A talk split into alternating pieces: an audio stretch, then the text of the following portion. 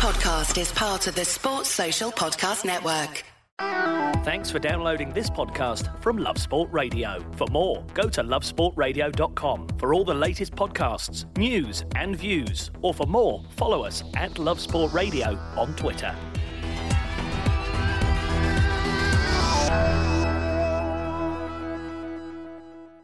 Hello and welcome to the West Ham Fan Show here on Love Sport Radio. You're with me, Johnny Burrow, and James Jones and Will Pugh of West Ham World as well.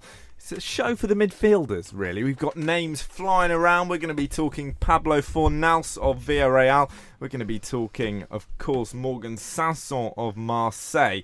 But let's start a little closer to home with one who West Ham have already signed, and Jack Wilshere not the best start to life in East London. Um, yeah, I mean, I'd love to say it was it was surprising, but it's not really. Uh, and that's no disrespect to Jack. Obviously, he's had his he's had his injury problems, and we kind of knew what we were getting when we signed him. I, personally, I was quite quite excited when we got him on a free. You know, he's, he's a good player. He had a, he had that injury-free season with Bournemouth a couple of years before, and I thought, oh, do you know what? If we can keep this guy fit, then it'd be a, be a strong strong signing. And you know, he came out like a lot of players do and go, oh, yeah, I'm West Ham through and through. And it kind of it, it, kind of made a lot of fans warm to him a little bit. But that first game against Liverpool last season, you know, we lost 4 0 away, and it, clear, it was obvious that he didn't really fit into to that midfield. Obviously, Declan Rice got hooked at half time, and everyone everyone was wondering how it was all going to work. And then he gets injured, and it all just sort of fits into place. And then he turned out to be the fall guy a little bit, you know. West Ham's midfield starts to play starts to play some good football, and uh, Jack Wilshere's injured. You know, there's no coincidence, but um, I think that you know if we can keep him fit, then he can he can actually play play an important role role in the team. You know, and he came off the bench against Newcastle away, didn't he? And he set up that, that third goal, and that that showed what he can do for us. It's not bad for a season, is it? No, I know what you mean. I just I think, and it is easy to be automatically pessimistic sometimes, and with uh, with a claret and blue shirt on or a claret and blue head on. But the one, the one with Wilshere, it, there was a reason Arsenal were getting rid of him, wasn't there? There was never any doubt about his ability, but they'd obviously decided that his his fitness track record wasn't something that they could contend with for much longer. And it did scream. We talked about it last week, weren't we? With um, with Nasri and other players that West Ham have signed in the past. There is almost that that idea of like a classic West Ham signing, isn't there? Yeah. And it did scream that I thought when he signed up because so look, you know, someone that he's he's played for a big six club before, someone who's obviously had that proven ability at one time in their life. And you touched on it there about the Bournemouth uh, spell that he had. And although he did play for them, it still was Bournemouth, wasn't it? And he wasn't like he didn't look horrifically out of place, did he? He didn't, but at the same time, you know, over the last couple of years, and I suppose this is this is the damning thing about sort of West Ham over the last few years is that we've we've been at Bournemouth's level. So, and and that's the honest truth of it, and no one can really deny you know deny otherwise. So you, you bring a player like that in who's had a solid season at Bournemouth. Okay, went back to Arsenal for a year and he had his injury problems again. But you felt that you know if he can come into a team and play consistently that's been at the same level as Bournemouth, then he can make a difference. Um, and unfortunately, that didn't happen. But you know, there's no doubting that he's got the got the ability. Um, you know, Arsenal fans will tell you he's got the ability. We've seen him do it for Arsenal. Um, if he can get some consistent games under his belt, and you know, the fact that we're hearing that Pellegrini and, and the coaching staff see him as an important part of that team, then th- there's clearly something there that, that, that Pellegrini sees and the coaching staff see. And, you know, the players clearly love him as well. I think he's got a bit of a loving with, with your favourite player as well, Masuaku. We saw him a bit of an Instagram loving only a couple of weeks ago. They were saying how much they loved each other. So the, the, the players love him as well. So, you know, if he can stay fit, then happy days obviously a talented guy, hasn't had the year that he would have hoped for, or that anyone else, certainly related with West Ham, would have hoped for. And he's a man who gets a lot of stick for it. He's constantly called Jack Wheelchair. There are comments made about his injury proneness, partly because there was so much expectation placed on him. He was meant to be Gazza by now. And he's he's nowhere near that level. Where he's come out today in the press, he's talked to the Sun and said that one of the reasons why he hasn't been recovering from injury as quickly as he could have been, and why he's been struggling both on and off the pitch, is because his son has been unwell. This is in particular back in 2016, 2015. He picked up an injury in training. In that way, Arsenal players always seem to, uh, and he said he was supposed to be focusing on his rehab, but he in a sense, didn't care about it because his son started having seizures pretty much every day. Uh, and there are really moving quotes here from Wilshere. It, so he's saying that the seizures happened maybe three or four months every single day. There were times when in the middle of the night I'd be rushing to hospital. Me and my wife would sit up most nights because most of the seizures were happening at night. I just forgot about football. I remember saying to my wife, I just can't do this anymore. Do you think this explains it for Wilshere. Is this an excuse or actually sad that his son's ill, but he's still not done the business? No, no chance, no chance. If anyone, if anyone points at someone like that and says that's an excuse, I think that's disgusting.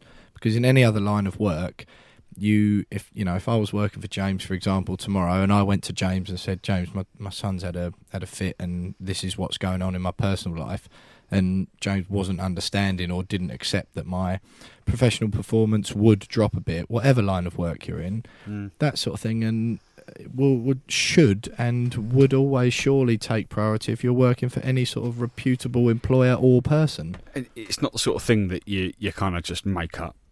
Just to sort well, he's of, clearly not that's, making that's it not up. He's definitely not making it up, and you know, obviously, no one knew that knew about that until he came out and said it. And I think you know, hopefully, a lot of people will have a lot of sympathy for his situation uh, and understand that okay, perhaps that did play a part in him constantly being unfit, never being able to recover from injuries, always getting recurring injuries. And you just hope that you know now, now it's out in the open, that you know we can start seeing the best of Jack Wilshere. And he said he said mentioned in as well that thankfully his son's good now, and that you know because of the doctors and the specialists, he's he's good and he's under control. And his son yeah. is now in a position where he wants him to come back, and he's saying, isn't he, in the piece that he wants to come back not just for himself but also for his kids, so they can see him play and play properly. I mm. think, which is which is nice. But yeah, there's no way in a, a, thousand years that should ever be the excuse card should ever be thrown no. at him. It's a reason, not an excuse. Do you think that we forget that footballers are human beings? An argument that consistently gets made is, well, for 150 grand a week, I'd expect them to never drink alcohol, never have any focus other than football. Do you think we're unaware that actually, just like anybody else, these guys can have problems at home? Absolutely ridiculous argument that, and I feel really passionately about that. And I've been talking about it for quite a few weeks, and there's a lot of issues that have come up and no, I think it's vital that we don't forget that. Although there's human beings with slightly, you know, a little bit more money, well, quite a bit more money, exactly. But but, but what what problems can the money and the fame often bring? Because you see it not just in footballers, but in men, like massive high high flying celebrities and pop stars. All right, they might then have the resources to help with those problems when they come, but I'm sure a lot of the time, if you've got problems at home that I'm sure we've all had at some point in our lives, you've got personal problems.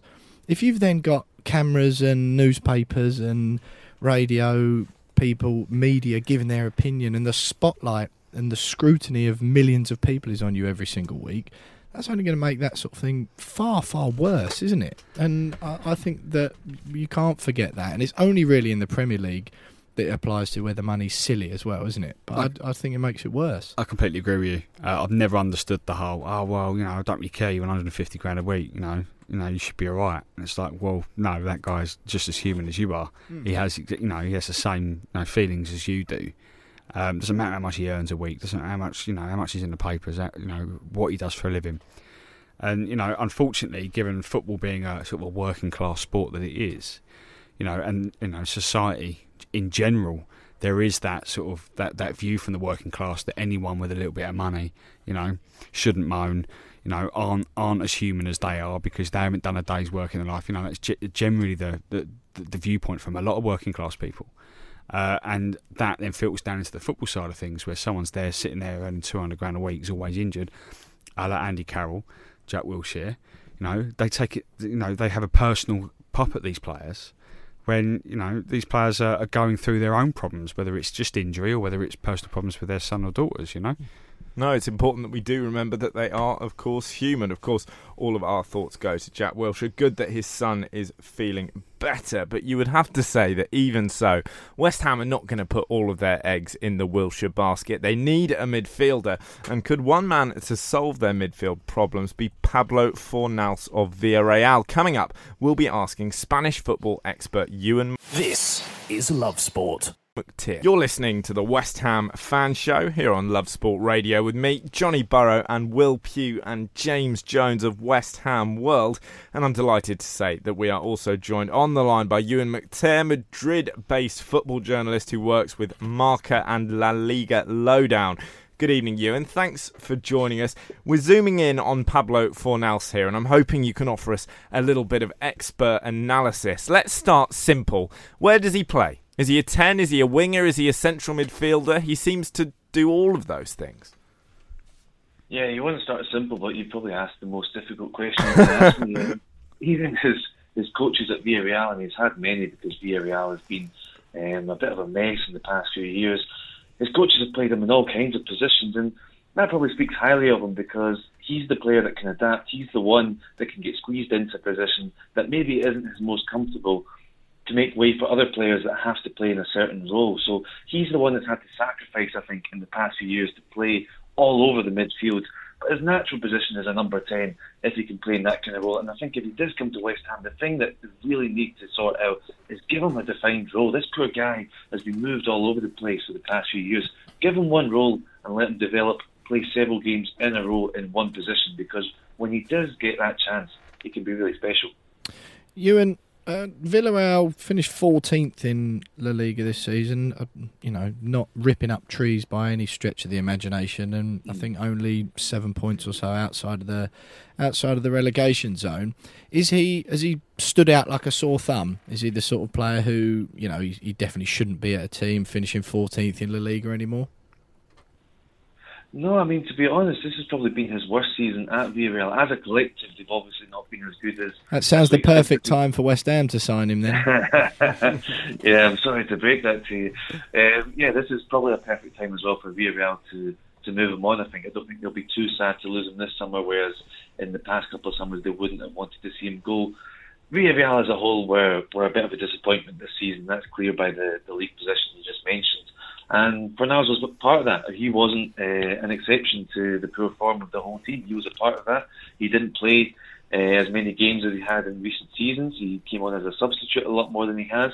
Um, he didn't really play for one of the coaches that was there during the season. So it's not been his best year at Villarreal, but he is only 23, and I think we can put that down to one bad season rather than uh, a general slump in, in his overall game.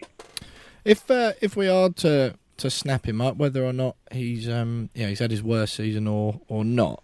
24 million, 25 million seems to be the sort of money floating around. Obviously, the classic cliche of in today's market, whether that's good money or not, is is that you know would be, be would it be a, a bit too much of a stretch to to be paying that sort of money for him? No, I don't think so. I mean, it's hard to know because by the time I finish this sentence, he'll probably be worth another half a million. That's the way the market is these days.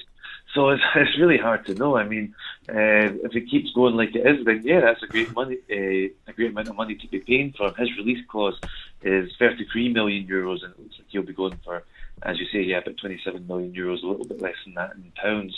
And Villarreal, when they set that, probably thought it was very high. Now it's probably about the kind of price that he is worth. And yeah, if West Ham can get a deal over the line for just under what uh, contractually he would have to go for in the release clause, then that's got to be a bit of good business. And yeah, I think uh, a good move for all parties because Villarreal wouldn't be too uh, sad to see him go because they need the money. The player would probably like a new challenge, and West Ham would be getting a decent player for a price that's probably uh, about what he's worth. Euan, you know, West Ham fans love a uh, a player that they can really get behind and, and fall in love and, and turn into a bit of a, a cult hero you know, we've seen Paolo Di Canio in the past. Dimitri Payet, you know, at the moment it's, you know, Arnie, uh, Arnautovic to an extent, Manuel Lanzini. You know, it, it's Fornals a, a type of player that, you know, will bring that kind of excitement to to West Ham fans and, you know, perhaps get himself into that kind of bracket. Yeah, I think he's the kind of player that he's going to stand out. When you watch a game, you can you can tell when he's on the ball because he's on the ball all the time. So he's the kind of player that is very active on the pitch, kind of player that is really involved on the pitch. Off the pitch, he's he's not going to be a, a Di Canio, but then few people are, to be honest. um, he's more of a quiet guy. He just gets on with his business. Uh, but yeah, on the pitch, he's the kind of guy that you know will take responsibility, will ask for the ball, and yeah, the kind of player West Ham fans can can get behind off the pitch. Maybe he's not going to become the sort of cult icon that other players have that uh, also bring that sort of character. But yeah, definitely a likable player and one that if he you know arrives and does well, then you know there's going to be one that people are going to love and want to buy the shirt. Euan, how good can he become? I think that's an interesting question because that's the thing. How good can he become? He's only 23. We have to remember this. Uh, he's been around in La Liga for a long time, uh, since 2015, really, when he was at Malaga and really broke through and, and then went to, to Villarreal in his first season there. He got 12 assists, was uh, joint top assist uh, provider in the league, and everyone got really excited about him. Maybe he's dropped off a little bit, but yeah, he's just 23, only turned 23 in February, so a young player that's still not reached his ceiling. So yeah, I think he can become really good. Already, he's played for Spain. Uh, I think it's about 11 or 12 times. Um, and that's when he's still a youngster, so he can get better, he can mature, play in the Premier League. I think he's the kind of player that can adapt to the Premier League. And yeah, we haven't even nearly seen uh, his peak yet. Euan, it's been lovely to speak to you. Thanks for giving us the inside line on Pablo Fornals. Euan McTear there, who is, of course, a Spanish football expert who works for the likes of Marca and La Liga Lowdown based in Madrid. Interesting take on Fornals. Does he sound like the kind of player that West Ham need? I think he does. I think one of the things that we'll we'll touch on in a little while is what what does that mean for Manuel Lanzini? Obviously, he sounds like uh, I think that's Fornals a similar style of play. He's a short, low centre of gravity. Sounds like he likes to get on the ball a lot as well, in a similar vein to Lanzini. And whether or not I know there's all this talk about Pellegrini wanting to play a really attacking, broad, open style of football next season, which is promising. But can you have two number tens on a pitch? There's very few teams that can do that, isn't there? Yeah, there is. You know, i have just I've just been having a fit through Twitter, and you know, it's just been it's currently breaking at the moment that uh, apparently the club have offered Lanzini twice his money, and he's uh, he's unsure whether he's going to accept it. Who's he being linked with? I mean, where he hasn't is been the, linked with anyone. So where is the grass greener? But, Argentina. But this, by the this sounds I think it. I think at the moment the, the the general feeling is that he he apparently he he, he doesn't want to accept double his money because he feels that he, he should be nearer the higher earners at the club and doubling his money doesn't put him there. Where does his money, doubling his money, put him roughly? I think he's on around the seventy grand a week mark at the moment. I believe so. It puts him up to the hundred and forty. That Which poor boy, how will he live? and uh, yeah, and It uh, is, it's madness, really. that still isn't. I think. I think mean, if the, it's true, then it's crazy. I think Ana- uh, sorry, Anderson and Arnautovic are the, the two top earners at the moment. I believe Both of which could leave the club. Well, I mean, to Arnautovic more so. Anderson, I'd be surprised. But in terms of salary that you're talking about, then he's yeah, that would if it's double, that would put Lanzini on around the 140 grand mark, whereas Anderson and Arnautovic, I believe, are in the north e- northern echelons of the 160 to 70 Yeah, yeah. So hang on, hang on a minute. Is Lanzini getting annoyed because he feels he should be getting paid more money, or is he not signing a contract because he's wanting a move? I, I, I see this as classic agent because you know, Lanzini's never, so far in his West Ham career, has been that guy that's gone, you know, I want all the money, I want all the money. You know, he's earned the contract extensions that he's got up to this point. He will know that he hasn't done enough over the last 12 months to warrant, you know, being a top earner at the club. But that's only because he's been injured and he had that long injury layoff. He missed the World Cup because of that, that ACL injury. And that's not anyone else's fault. That's not his fault. That you know, it's just a freak injury that happened. So therefore, if he wants to be earning 160, 170 grand a week, then he needs to put put those performances in uh, performances in over the first half of the season, and then perhaps the, then the club can go at Christmas. All right, here's 170 grand a week if that's what he really wants. We don't know whether there's a lot of truth in it, but these are the reports coming through. So, you know, perhaps Fornals coming through or, or, or coming into the club paves the way for the club to go. you know, to the likes of Liverpool because he has been linked, linked with Liverpool in the past. I don't think he's do, good enough. Do, do you want Manuel Lanzini? Um, you know, but I, I mean, if we do sell him, you know, that's that's 40, 50 million quid Min minimum. If we because he we is ex- he is a very good footballer. If we accepted 40 million for Lanzini, I'd be furious.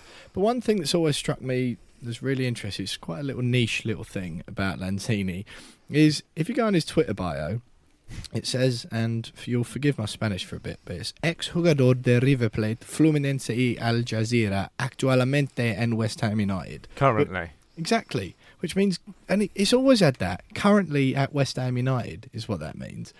And I, I've always just thought for now. exactly, and listing your old clubs as well. And he's all he's always spoken very publicly about his love of of River Plate, um, and you know he's obviously from Buenos Aires. That was his that was his boyhood team. He supported them, then played for them before he before he moved on to um, to new pastures. And those those are some of the whisperings I've been hearing that he wants to he wants to go home. He's got a young kid as well, isn't he? And although he's only a young lad himself, he has got a young son. And there's you hear that a lot from the Argentinians, don't you? That the the culture and all that in England is quite different. Sergio Aguero's one. I think his family are still back in Argentina. Tevez had a hankering to go back there, didn't he?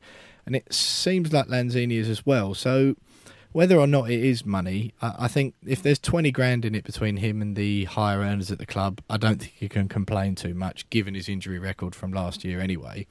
But he's he's always struck me as someone who always saw his career not being at West Ham for a long, long time. And I think if it wasn't for that injury he, he got last year, I think this summer his plan would have been to have one more season of being by far the best player at the club. And then this summer, right, bang, I'll have my big move now, thanks. I reckon. I reckon had he not been injured, he would have shone at the World Cup. Had half a good season at West Ham, he'd have been gone in January, Mm. and I, I genuinely believe that, that that that would have been the case. But you know, he spent. You know, I think he only played ten games last season. We did last season. You need you need a good solid six months under your belt, playing well, consistently well in the Premier League, before you can even justify a huge W money pay rise, or even more than that. Um, so you know, if if these reports are true, you know, someone needs to get in his ear and go, mate, you know, keep your feet on the ground. Well, let's end where we began with Pablo Fornals. If he comes into the club, is he coming in to play alongside Manuel Lanzini, or is he coming in to replace him? Well, it, it's a strange one, and, and Will, you and I were talking about this earlier before the show, and that you know, I, I don't know where he fits in this in this system. You know, we're, we're led to believe that Pellegrini and Husillos are, uh, uh, targeting players that can really allow us to play the, the attacking sort of slick, you know, nice football that you know we we we showed glimpses of last season, but in a more consistent consistent way next and. Fornals seems to be the player that can sort of boost boost their chance of doing that. But a lot of fans will be like, "Well, you know, where's Lanzini fit in all this? You can't play two number tens." Well, that, that's that's the thing. I've just read uh, something quite funny on Twitter as well. Actually, one of the replies to to the um, Lanzini talk, and someone said, "Stay for a front, stay with a front five of Anderson, Fornals, Lanzini, Yarmolenko, and Arnautovic." Plus Antonio and Wilshere in reserve. It feels a bit like when you're losing 1 0 on FIFA with five minutes to Yeah, go and you just stick throw all your strikers Let's on the stick pitch. 11, 11 players up front. Well, that is the thing. We've solved it, isn't it? Coming up this year, West Ham are going to win every game 9 6. This is Love Sport. It's the West Ham fan show here on Love Sport Radio, and tonight we're talking transfers. We're particularly concerned with the Hammers midfield, and we got na- another name for you Morgan Sanson, who is a central midfield player for Marseille. 24 years of age, would cost roughly 25 million quid. Is he the right man? I think this one's a more a more interesting one to be honest. I think it's it's come where we were going for the Celta Vigo duo, weren't we? And Lobotka and That's Maxi it. Gomez. That's it, yeah. And the the interest in Lobotka has, by according to all reports, it's, it's cooled off now, and uh, he's he's supposed to be more of a holding sort of midfield player. But it just, it just struck me as weird because then the the Lobotka thing when that went cold, that's when the Fornals thing came up. But they're not really comparable sort of players, are they? Whether No. Sanson, your pronunciation is much better than mine, Johnny. I must Sanson. admit. Yeah, when uh, when that story came about, that made a little bit more sense because obviously the Gomez one um, from Barcelona, who was on loan at Everton last year, that came and went uh, pretty quickly. But that made a bit more sense to me because that bit more of an all-round midfielder, just ready for when Mark Noble retires in five or six years' time. After 30 England caps. Five or six. Talking about ten, now. I I think Morgan Sanson Lovely. is uh, is um, he's a very I think he's a very similar player to, to Gomez. Obviously not as good. Uh, very box to box. Are you sure he's not as good? Well, I mean, judging, oh, well, I mean, I suppose judging by his performances on my uh, my West Ham saving football manager about two years ago, where I signed him for a pittance and he played 300 games for the club. Oh, and, really? Uh, won about four Premier League titles, a couple of Champions Leagues. You know, he's got a great future at the club.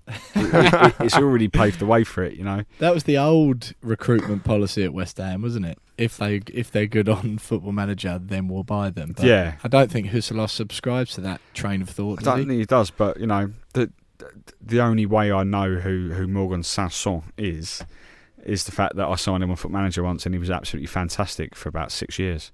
Um, and he, he did come in just as Mark Noble retired as well, which kind of makes sense. And to be fair, we are joking about the football manager thing. We're here going "Eh, recruitment because of football manager. That is a thing. It does Cl- happen. Clubs use football manager as a recruitment tool because the game scouts are so widespread, they're so so in depth that actually the fact that Sanson is very very good in FM is relevant actually because more often than not they get it very right. Yeah, I mean the the scouts that they do they do employ to to do to help with their database are very very good football scouts. Um, so yeah, he, he is a good player, and you know I, I think if we signed him, I don't think fans would be that disappointed. Okay, not a lot of people know who he is, um, but he's he's very very good. You just hope that you know he plays for Marseille at the moment. You hope that Dimitri Payet might be in his ear going, yeah, go over there, mate. You know it's a good football club, rather than Just they'll, don't, t- they'll turn on you very quickly, mate. just don't tell them you know me. yeah, yeah, yeah. But no, I think I think it'd be a good signing. I think it. What he's a kind of player is he? How did you use him in your all-conquering football manager So side? I, I, I used him as a bit of a, as a box to box, but occasionally a deep a, a DLP, a deep lying playmaker. Support or defend? Uh, always support. Always support. Always okay. support. So, which role do you think he'd play for West Ham? You're looking for a deep lying playmaker, really. Yeah, and I think that's the that's the role he'll play. And um, you know, judging by you know his his stats from last season, um, and you know the the reviews that he's got. I'm just reading reports. You know, the last couple of days, sort of reading about more more about the player he's like in real life and not on Football Manager. Um, he looks like a player that could fit in quite well ni- uh, alongside Declan Rice. Declan Rice can sort of just sit back and sweep up while they can he can allow uh, Sanson to, to you know to, to play make in front. Well, he played 37 games, scored five, and got four assists for fifth place Marseille last year. Not so, bad from centre mid. it's not a bad return. No, that's not too bad. I mean, That's a higher return than than either our midfielders. I It's know. a higher return than Fornals, by the way, on this last season. yeah, Is and you know Mark Noble. Okay, he scored. I think he scored five goals, but a lot of those were penalties. So what's your point?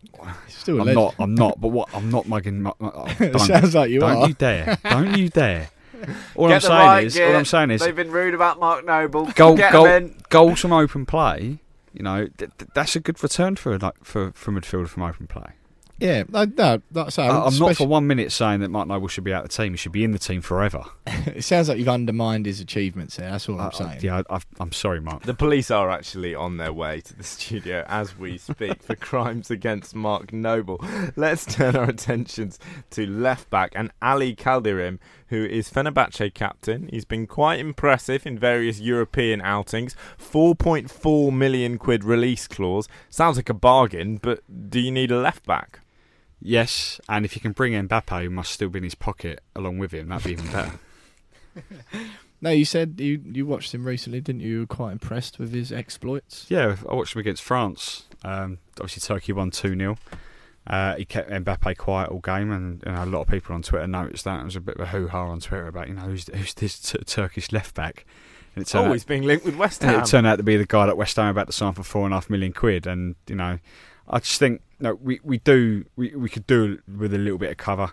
Um, Will's gonna hate me for saying this, but I don't I don't see Masuaku. I don't see a future for Masuaku at the club beyond beyond being a backup. It's fallacy. And I think I think Chris it's. Cresswell Cresswell, you know, his injury problems over the last couple of years has really held him back, and I, I don't see Cresswell getting back to his best. Um, so another left back, an attacking left back, but one that can defend as well, which is a problem that we've had.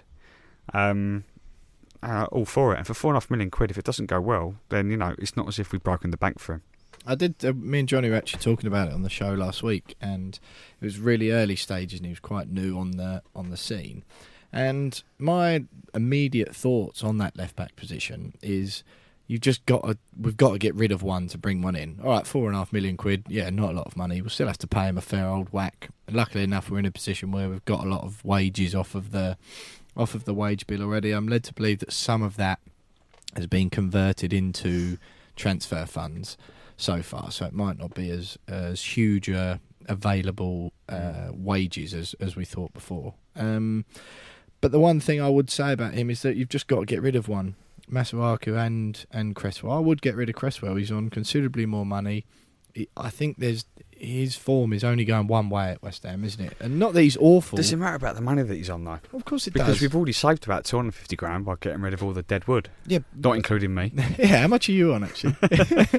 no, but I, I mean it. The, I think Masuaku and Cresswell, are, you know, and I know I joke about King Arthur every week, but he's he's going to be. I think he's on about between forty and fifty grand a week. I think Cresswell's more in the 70, 70s, 75 yeah. region. Yeah, and I think that is that is something you should consider when both players really no one expects more than a seven out of ten out of them every week. So I think if you get rid of Cresswell, he's he's been a good servant to the club. I think because otherwise there's no point having three of them on the books because that um the this the he's he's not going to the new guy's not going to want no he's not going to come in for no money is he he's going to want Cresswell sort of wages if he's if he's coming in for only four and a half million quid I think it would be a good piece of business, but do you not take a risk by getting rid of Cresswell rather than Masuaku? Because there's no guarantee that Calderim is going to hit the ground running. Not if he brings Mbappe with him. Well, I think that's absolutely true. There's one for the transfer rumour mill. Kylian Mbappe to West Ham. Of course, you can be far more confident that a player is going to hit the ground running if they come from a Premier League rival. On that front, what about Mitrovic? This is Love Sport. I think it's time for a striker. And we spend our lives here on the West Ham fan show talking about transfer rumours, but I think in this instance we can reasonably claim to have started one because we have been talking about the potential of Alexander Mitrovic to West Ham for what, a good six, seven weeks, and only this week the national press have caught up, frankly, with West Ham World. It's now looking like a very real possibility, and could the Serbian be the answer? I think so. I think I was more talking about him. I remember when it all come from initially the Arnautovic saga and what was going to happen there, and when we were all in the he's definitely going camp. Not sure that's the case anymore with Arnautovic, and therefore I'm not sure whether Mitrovic is the best option if Arnautovic is staying because I looked him at the time very much as a bit of a like for like replacement almost, and especially with the the Maxi Gomez story still floating around and really not sure what's going on with that at the moment, whether or not he's he's cast iron or or he's changed his mind. No one really knows.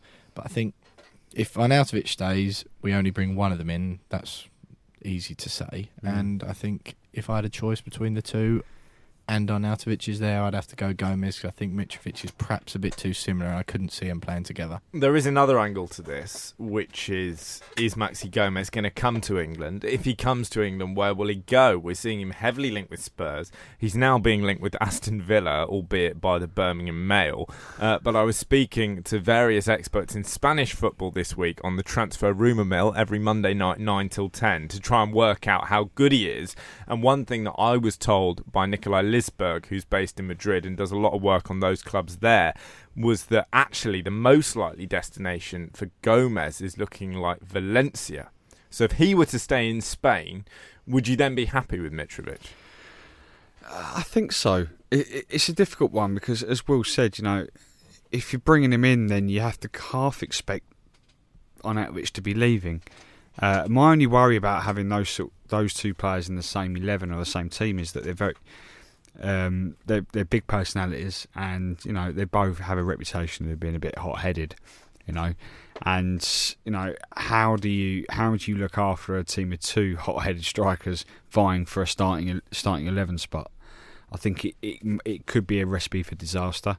Um, or could they drive each other on? they could drive each other on. Um, you know, the the worry is. I mean, I've heard stories that you know, tools. Um, well, last season when Fulham were going through a bit of a tough time, um, and it was, what was it? Their their player Kamara who ended up getting arrested at the training ground or or whatever. Yeah, I think I think not quite arrested, but, certainly like- there were allegations of bad behaviour. Yeah, um, and apparently it was because um, I, I, allegedly it was because um, Mitrovic had told him to be quiet during the yoga session or something like that. Yeah, the So- allegation was that they fought during the activity, which is most targeted to relax you. Yeah, and uh, I mean the, the angle I've heard is that it was because uh, Mitrovic told him to be quiet because he was concentrating on his yoga. Good man. Which, which suggests to me that okay, maybe he's calmed down a little bit. I'm frequently Maybe- getting maybe fights at yoga when yeah, people start talking. yeah, me too, all the time. Yeah, it annoys me. But perhaps that suggests that he's you know he's calmed down a little bit. Yeah. and you know he's not he's not the hot-headed striker that we that we saw at Newcastle. Here's one though on Mitrovic. He scores a lot of goals, and his all-round work as a striker is exceptional. But he is statistically, and it's so blatant when you watch him as well, an incredibly profligate finisher. Fulham created some of the most chances in the Premier League last season. Okay, Mitrovic scored a lot of goals, but for all players who scored 10 or more, he had the worst chance to goal conversion rate. Does that worry you? Yeah, I think so. Uh, I, I don't know. Will I, I'm not. I mean, we're so used to having strikers that need 400 attempts on goal before they get one. So it, it wouldn't be any different. It would just be someone that I don't know, a little bit more explosive, something a bit more exciting. Um, personally, I think if Arnautovic stays, it's probably I think our money could be spent better spent elsewhere. But I don't, I don't really know. It's, it's a strange one because I like him as a striker. I just don't know whether he fits in our team at the moment. I think the Arnautovic situation really hasn't been cleared up, has it? Everyone seems to have sort of settled into the idea that oh, all right, he's he's probably staying then, but there hasn't really been. It's almost like because there's been so much talk about it.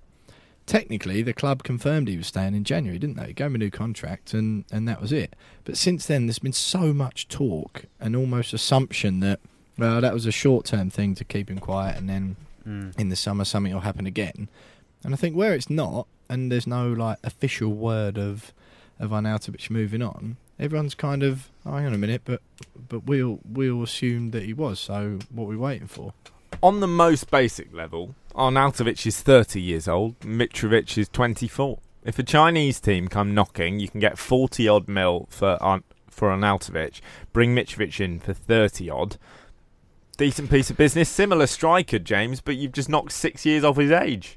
Yeah, I, I don't know. I think I think Arnautovic is the better, better finisher.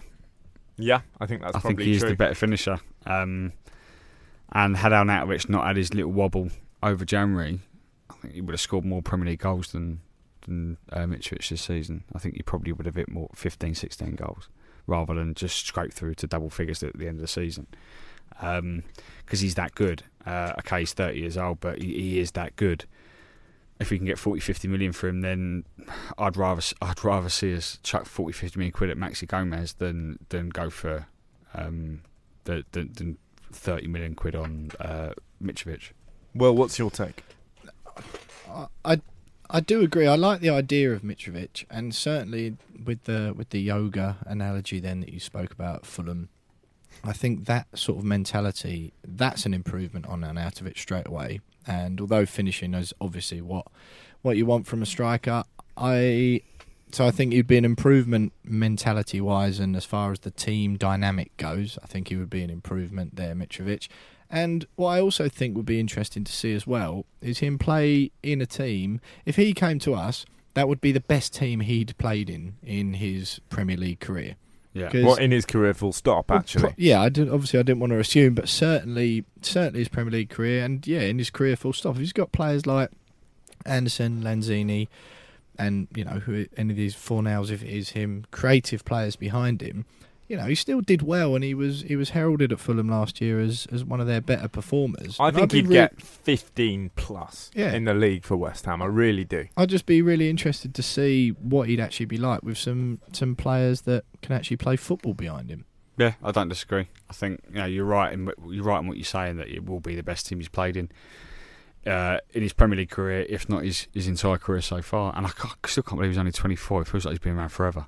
Mm. Um, so yeah, it, it- he would be a good signing. I just I think only if Arnautovic leaves. I think that's absolutely spot on. We had an unusual West Ham fan show last week, and it was only Will Pugh Brilliant, and wasn't it? me. I'm making no comment in either direction on its quality, but Will Pugh saw fit to give it large, I believe is the technical term. He referred to James Jones as Deadwood, said we didn't miss him. So I'm delighted to say that coming up, James Jones is going to get the chance to get his own back. Will is saying he's come up with some sensational quiz, a test of knowledge, and the Deadwood is coming back to life to blow him out the water. Don't go anywhere. This is Love Sport. It's the West Ham fan show here on Love Sport Radio, and Will Pugh and James Jones of West Ham World are doing a bit of verbal jousting in the break. They're both very, very confident about this quiz. Will, you've written it. Explain the rules. Well, I thought Johnny, as it's as it's transfer season, silly season, as some like to call it, there are those out there who love it, and there are others who just switch off and they're bored of it and they they're not interested. And me and James have had a little bit of a riposte before between us about our knowledge of random and obscure West Ham players, as I do with a lot of my friends. Uh, West Ham have had some peculiar signings come through their books over the years. So I thought we'd do a little a little quiz. So I've got three ex players here, and I'm not talking ex players. I'm not talking Di Canios. I'm not talking Joe Coles. I'm not talking Dimitri Payet. I'm talking quite random, quite obscure players you'd heard of. Perhaps look back on fondly, perhaps not. But I thought I'd go middle of the road this week just to test out James's knowledge. So you will have heard of, them, and then you know if he if he wipes the floor with it, then perhaps we'll get a little bit tougher over the next few weeks of the summer. All right, let's Uh, have a go. Are you both? I mean, feel free to join in as well, Johnny. So you're, right. bo- you're both what I. Just don't just don't take my thunder, mate. Right. So clue number one. So we'll do clues. Right, Um, You've just okay. got to get. This this man was born on the 17th of March in 1970. I Have a word. No, well you haven't Oh. got it yet. I thought you had good knowledge. You said this was middle of the road. I didn't know we were playing Name That a Birthday. Right, as as well as the Hammers, he played for Verona, AC Milan, and Monaco in his career. Still nothing. He won 40 international caps and featured in World Cups in 1990, 1994, and also Euro 96 in England. Nothing. This five foot ten inch striker played for the Hammers in the 96-97 season. and Scored two goals from 11 appearances. He's Italian and he's turned up and not done a great deal. Or This he's, he must be Italian. Still got some more clues. All right. Nothing- yeah, ki- nothing you, yet, You've got me here, Will. To Nothing? be fair, All right. this is Harry Redknapp declared this golden-haired Romanian as one of the worst Oh. signings of his career. Florian Raducioiu. Florin Raducioiu. Well done, James. Clue number five. There was six there. He started his career at Dynamo Bucharest, where the journeyman spent the biggest spell of his career. He scored Romania's only goal at Euro '96, and we signed him from Espanyol for one and a half million quid. And Harry Redknapp eventually got rid of him because he spotted him shopping at Harvey Nichols after he told him he couldn't make a game at Stockport away.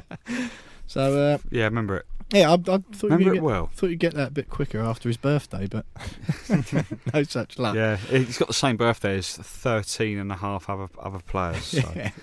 Right, uh, player number two. This player was born the 6th of January 1976, I think. His longest spell of his career was with Udinese, and he had two spells at Reggina. What? This this player somehow has six international caps and was most recently in his career the manager of Lupa Roma. He played for West Ham in the 2008-2009 season and scored four goals from 30 appearances. Diamante. That's close, but no cigar, Johnny.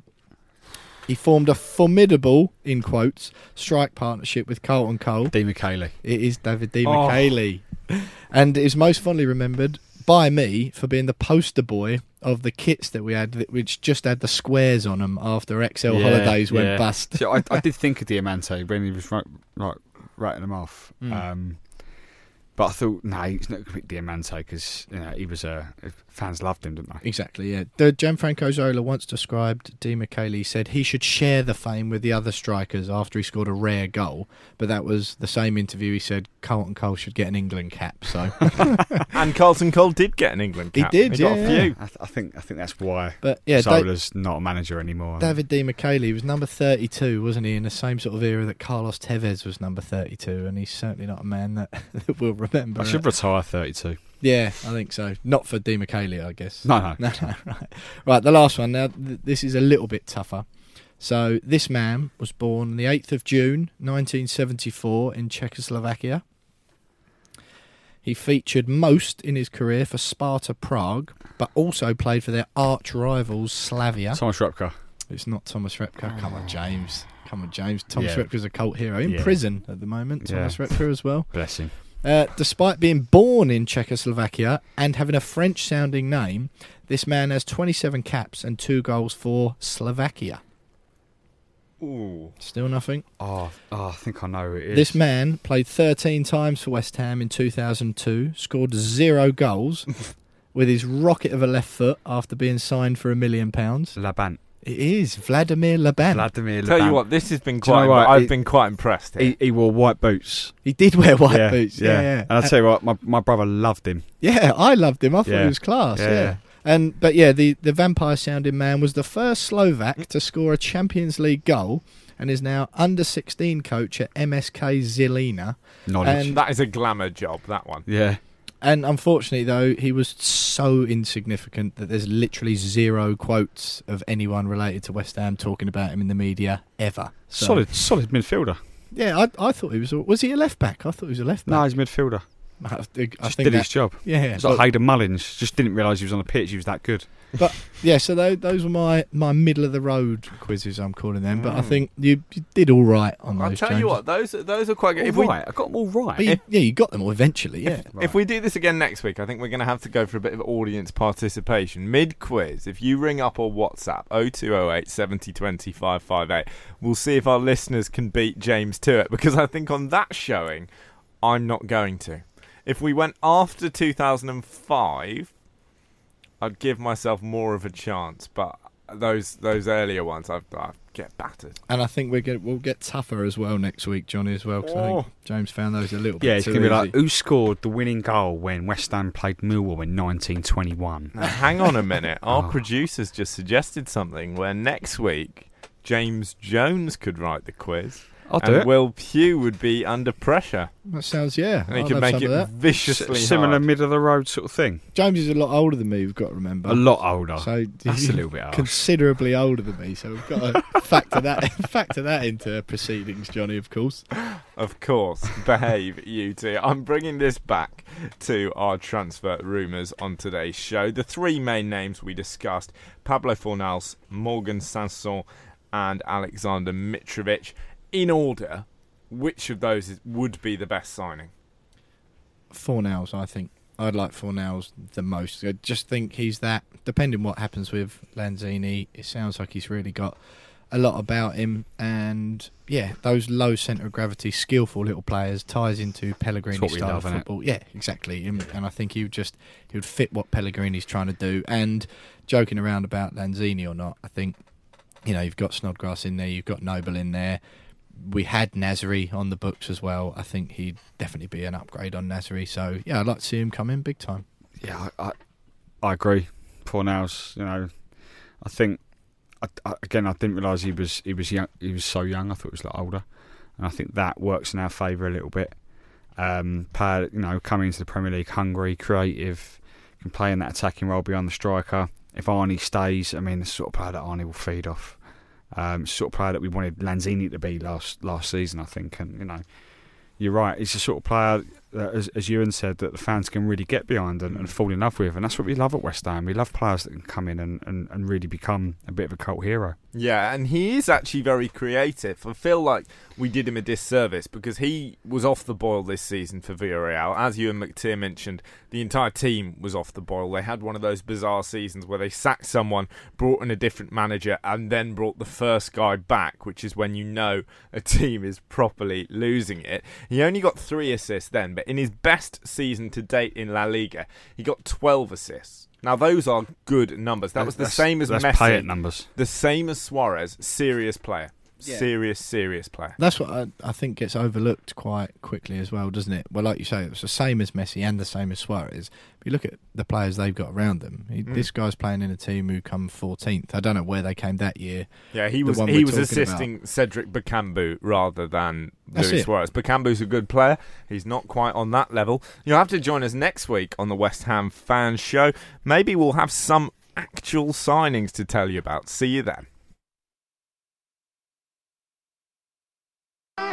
Thanks for downloading this podcast from Love Sport Radio. For more, go to lovesportradio.com for all the latest podcasts, news, and views. Or for more, follow us at Love Sport Radio on Twitter.